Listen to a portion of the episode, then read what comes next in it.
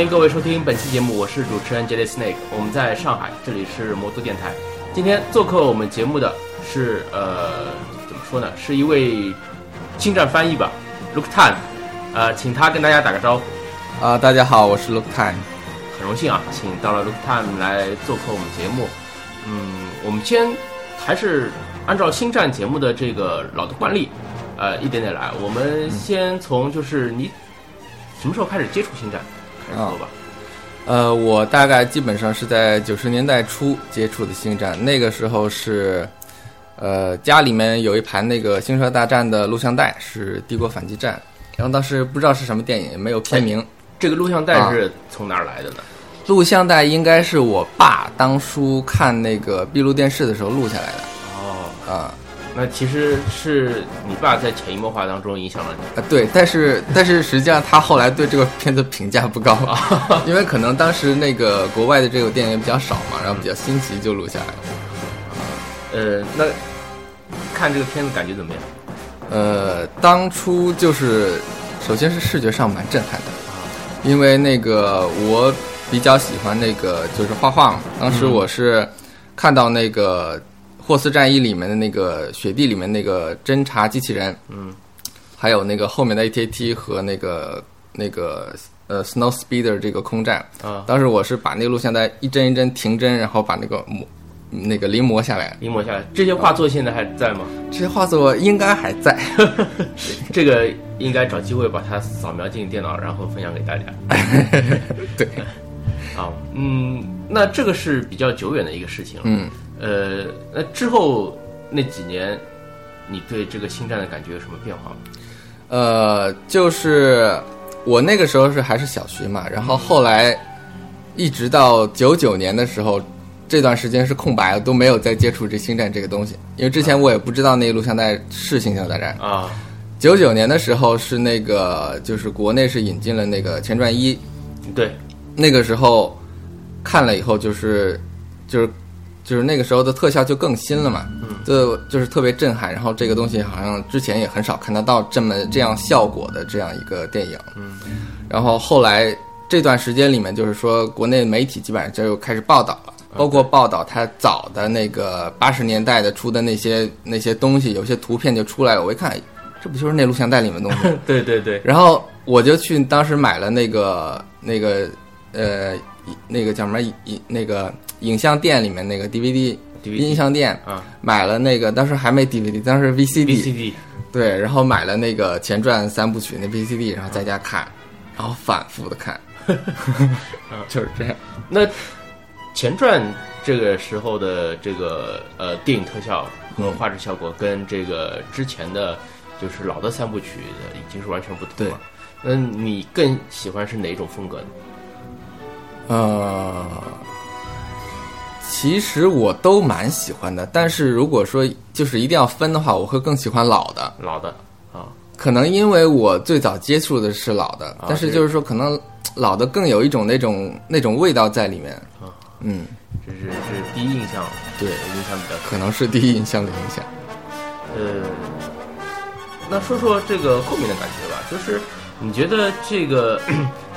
你这么长时间喜欢星战，嗯这星战的魅力它到底在哪里？呃，就是一开始呢，我就是前面说喜欢星战，就是说当我还小的时候，是一个视觉上的冲击，然后觉得这是一个非常有想象力的故事，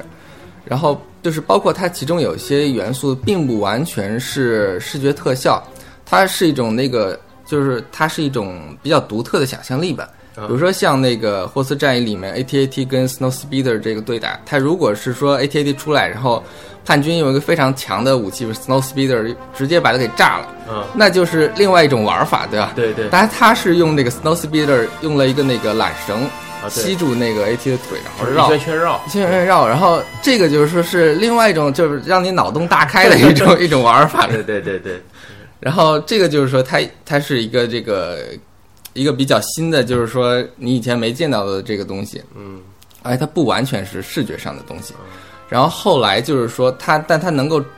持续的影响我，就是说我后来是接触到那个，我上官网，就九九年之后，我上官网去搜它的那个这那个背景资料相关资料，我发现这是一个相当庞大的宇宙的设定，它不仅仅是这三部电影，对对，对。它还有很多的小说、漫画。啊对，包括游戏。对，啊。对对对，然后就是说，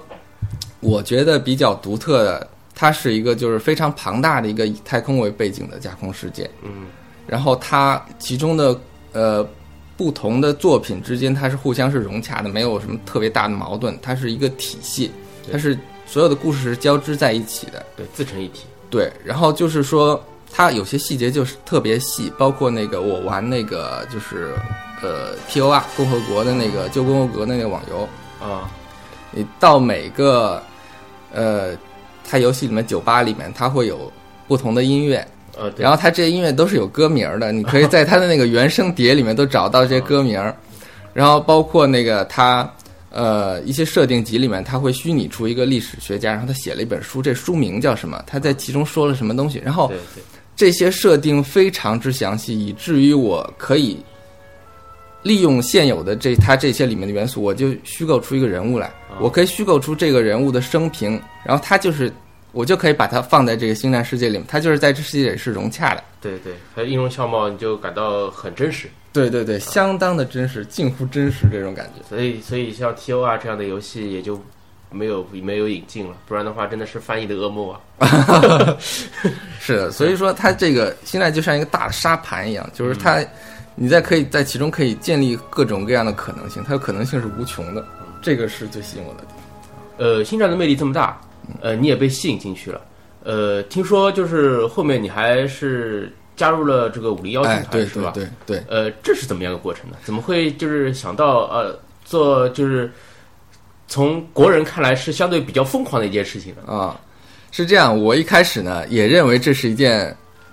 不可能的事情。嗯我一开始就是说我从零二年开始到零，基本上到零九年，我是就是在星球大战论坛里面比较活跃的。嗯，但是我是一直在做那个呃星战背景资料库的翻译，哦还有漫画的翻译，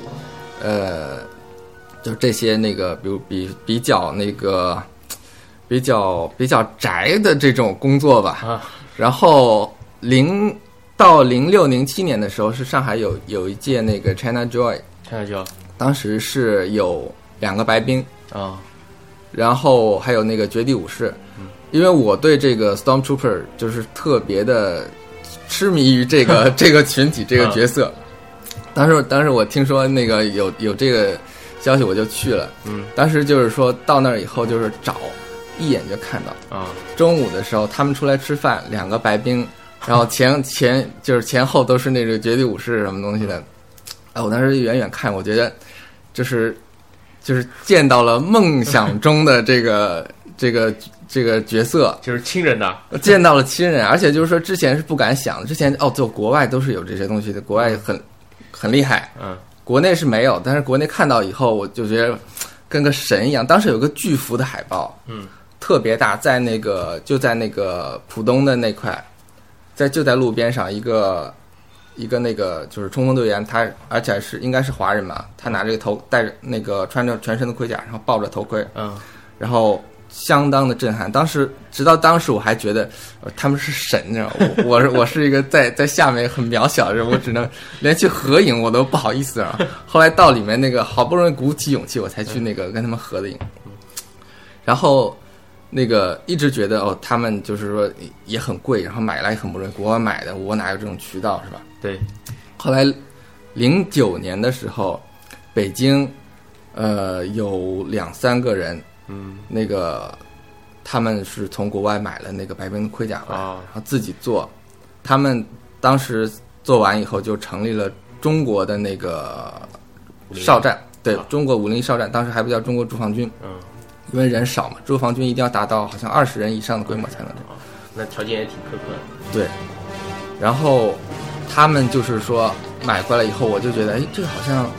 好像，好像我也能能行，因为那时候我也工作了，就是他们他们买过来之后，他们把他们做的这个流程，啊流流程都都照片全都分享出来了，是吧？对，我就知道啊这这好像是可行的。实 复制一下也可以，对。对，然后包括我那时候已经不是学生了嘛，已经工作了嘛，啊有一定经济基础。哎，有经济基础了，嗯。哎，这攒这点钱也不是什么难事儿。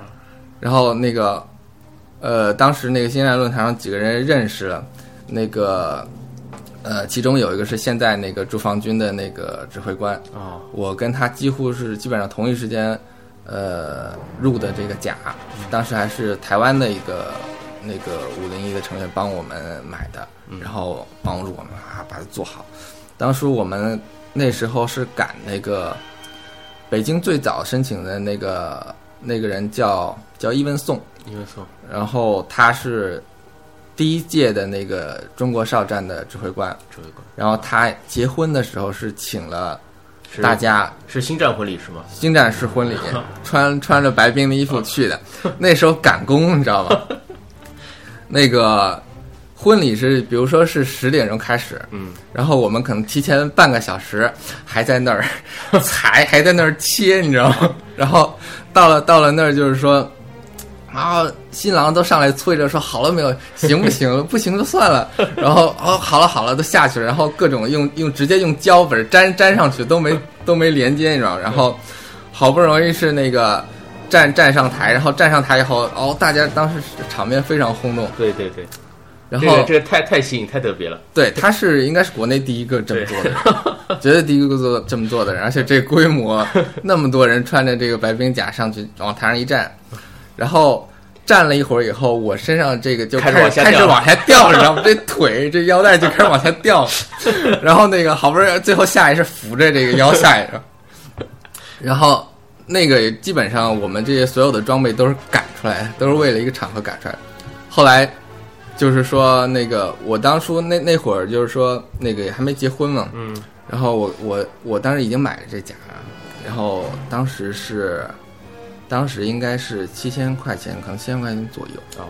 那当时也算不小的数。当时是不小数。然后那个那时候那时候我还没我还没结婚，我跟老我跟我女朋友说，我说那个我要是入一套这个，你觉得怎么样？他说可以啊，然后说我已经入了，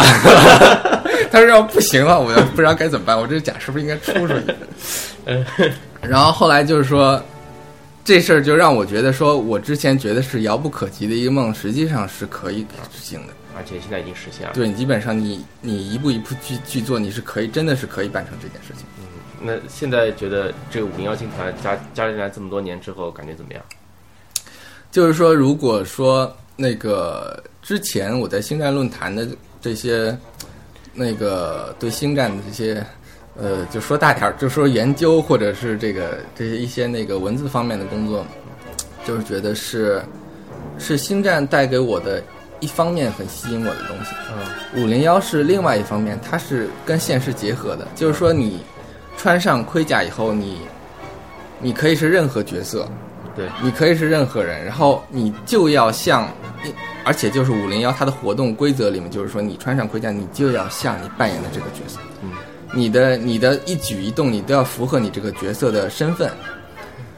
这个就是说，相当于把我融融到这个世界里面去了。之前我是在这个世界外面去看这个看所有的设定、所有的故事，但是加入五零一，相当于我这个我角色，我把我自己融进这个融进去了。对，所以我相当于是一个跨界，从星战论坛这边，然后跨到五零一这边，然后等于说两边都能够基本上兼顾到。嗯这个也很不容易啊。呃，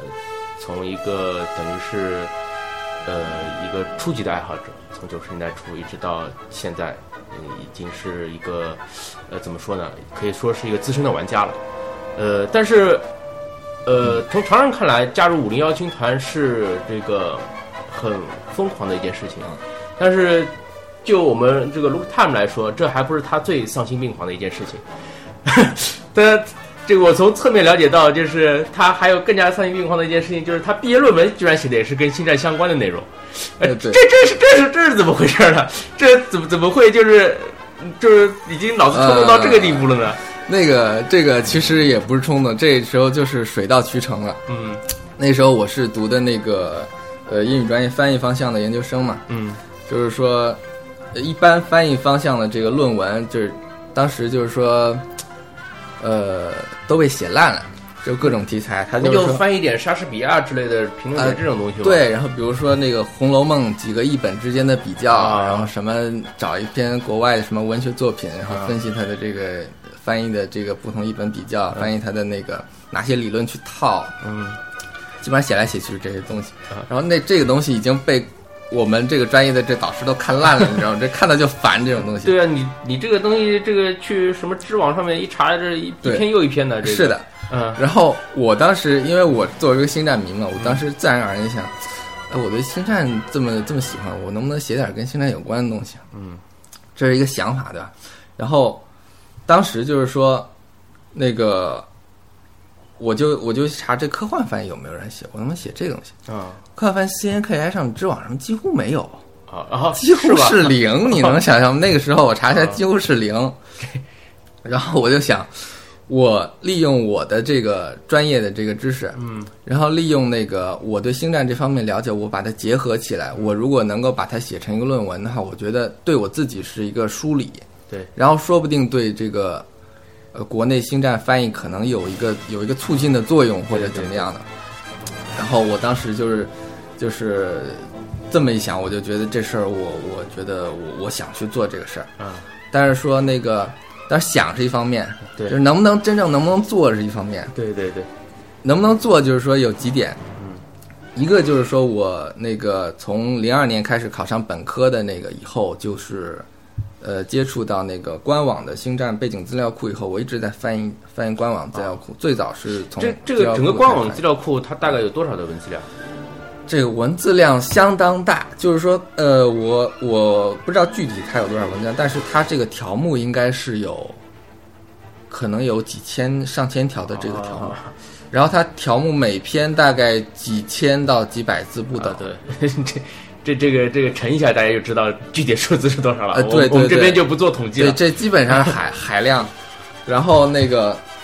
呃，除此以外，就后来就是我基本上对这些是那个星战这个宇宙比较了解之后，也翻译一些漫画。嗯呃，有一些漫画，有一些那个短篇小说，嗯，所以那个有这些积累之后，而且包括对这个星战背景故事比较了解之后，我觉得我能够驾驭这个题材，啊我能够驾驭这个，我分析这个星战那个小说的一本的比较，我能够驾驭这个题材。然后再一个就是说，呃，我这个资料上面有保证的，我收了当时那个是零零八年大概，那个时候国内出的那个星战小说，就是说早的八十年代的三本前传，呃，不是那个正传的那个那个三老三部曲的三本小说，嗯，然后前传是出了两部小说，这个我基本都收齐了，英文的这个我就更不用说了，基本上我都读过。但是这个就是说，当时国内就是这些译本，就是圈内的评价都不高。星战圈内对这些译本就是觉得都翻那么烂，是什么有玩意儿？有的有的其实就是翻译的这种都是八九十年代的这种文风嘛。对，八九十年代名这就不不说了。然后九九年那个零二年，他们那个国内引进的那个前传两部小说，就是说他翻译，因为因为译者对这个背景故事实在是不了解，纯粹就是这个借着这个电影来来来对弄弄出来的东西对，借这一个这个热潮吧，啊然后就就搞这么东西。他们也也出版社也是试试水，啊，不不好就不做了。他们后来的确不好，就就第三部就没做，然后第三部小说就的确没做。啊然后我如果分一本分析，我分析这样东西就是说不是特别有价值，因为评价不高。对但是有一个新的中文译本星战小说评价是很高的，它是台湾的朱学恒他翻译的啊那个、又是又是朱大的作品对朱大作品《索隆三部曲》。啊在台湾的那个星战星战圈内的那个评价相当高，以至于后面那个他这《索隆三部曲》后面又出了一个续集《幻译者》，幻译者这个读者都不满意，说还是没以前译的好。然后我就想，我如果能搞到这个东西的话，那这事儿就能做成了。啊对。我发现这我我分析这个译本是有价值的，因为这个译本在读者评价是很高的，但是我手头没有这个台湾的这个译本，英文本我我都有没有问题。嗯。所以这里说到这里，我想感谢一个人，啊。这个人是一个星战迷老前辈，啊。在那个就是在论坛上面认识，他是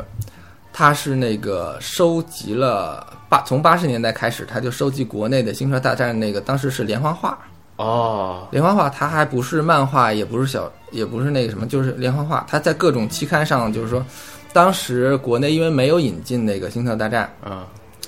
星球大战》应该是在香港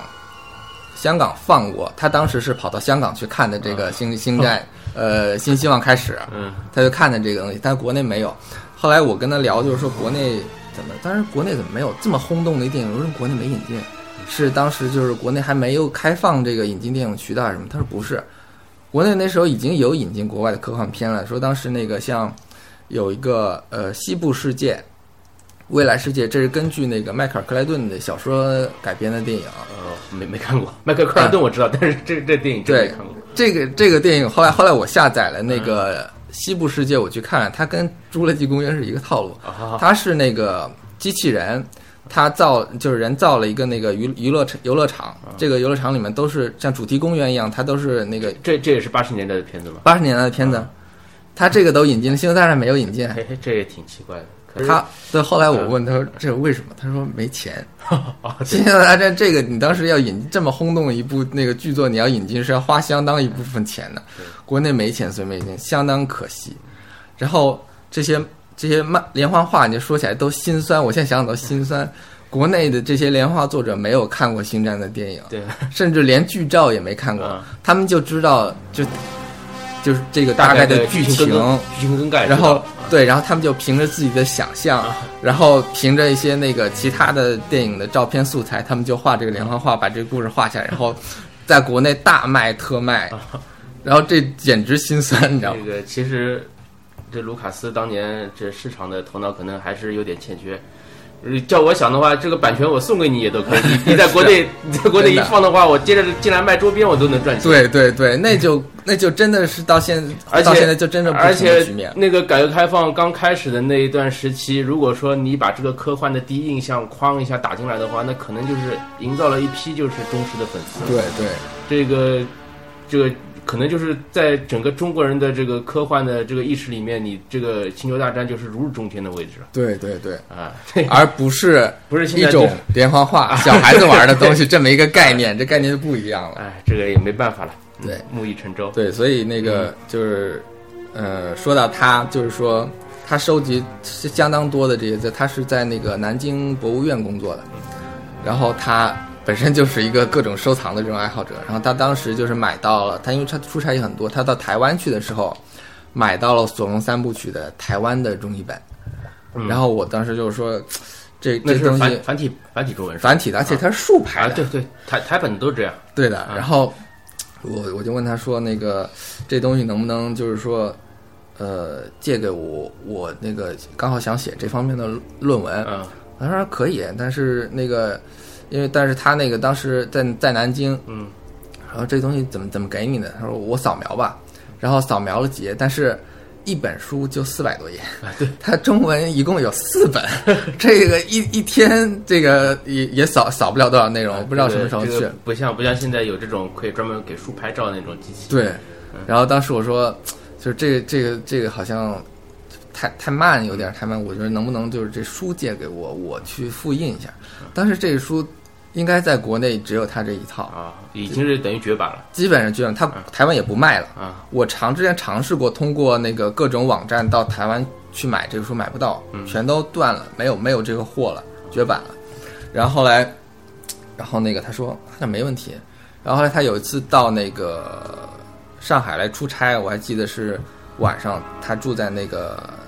就是南京东路那边，然后晚上我那个去他宾馆那边拿的，当时他把这给我，哎呦，这如获至宝。这个之前是万事俱备，就只差这个东西。啊，这个东西有了，这事真就能办成，做下去了。嗯。然后那个后来就是我开题之后，就是导师非常支持，因为导师说：“哎，这个东西是你喜欢的东西，而且这之前没人写过这个东西，对对对，就是科幻翻译，没人没人写过这个这个论文。然后那个你真的可以做，然后支持支持我去做这事儿。对这个写论文，写论文我知道，我去年也刚写了，这个啊必必须要这要要写这么几万字啊，这种 内容必须要是自己喜欢的东西，不喜欢的话，你这你真是痛苦，啊太难熬了，这这个。死了一遍。嗯，那后来就是这个写的过程有有有什么有什么特别的情况吗？呃，当时是这样，就是因为说，呃，之前那个圈星战圈内对官方出的，就是中中国内出版社引进这个译本，评价是比较低的。嗯然后，但是星战粉丝翻译的热情很高，嗯，但是他没有那个专业的训练和就是他基本功不够扎实，对吧？就是实话实说，就是对这个整个故事背景是比较了解的，但是对这个翻译上面这种行文的掌握啊，呃，相相对比较欠缺。对对对对嗯对。然后就是说，我当时就是想这个写这个论文，我能不能就是说理一理自己的思路，然后说那个能够理出一个比较比较清楚的，可能能够对国内的这个我们粉丝翻译也好，或者说国内以后的翻译也好，有一个有一个。就是能够个指导性，呃，不不不是说指导性，抛抛砖引玉的作用对对，有点抛抛砖引玉的砖引玉的这个这个作用。然后当时我那个就是说，因为星战星战里面它作品有很大特点，就是它虚构词特别多，啊，对，虚构的这个词特别多。然后就是说，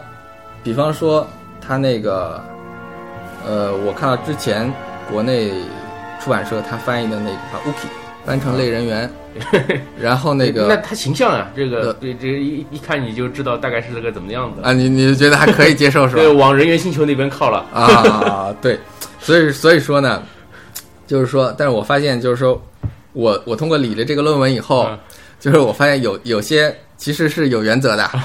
就是一个就是说，呃，我这论文里面就是讲到了一个陌生化概念，啊这个这个是一个文学术语，但是很通俗说来就非常简单，就是科幻世界跟现实世界是不一样的。啊就是说，科幻世界里面，就是说，我们想为什么它要虚构出这么这么多虚构的词来？像那个 Star Destroyer，啊像那个 Deflector Shield 这个嗯偏导护盾，对，还有什么 Hyperspace 超空间，嗯。这它为什么要虚构这些词？它要营造出一种跟现实世界相区别的背景或者说是氛围。对，像那个就是说，呃，就引用一下，嗯。呃，郑文光老先生就是说过，说过对这方面说过一句话，就是科幻文学它是对现实世界的夸张和变形，它把现实世界就通过这种变化转变成一个虚构的世界。然后就是说，在这种情况下，你如果用一个简单的，就是简很很简单的，你用现实里面一个词去套它那个科幻里面它生造出来一个词，就是说，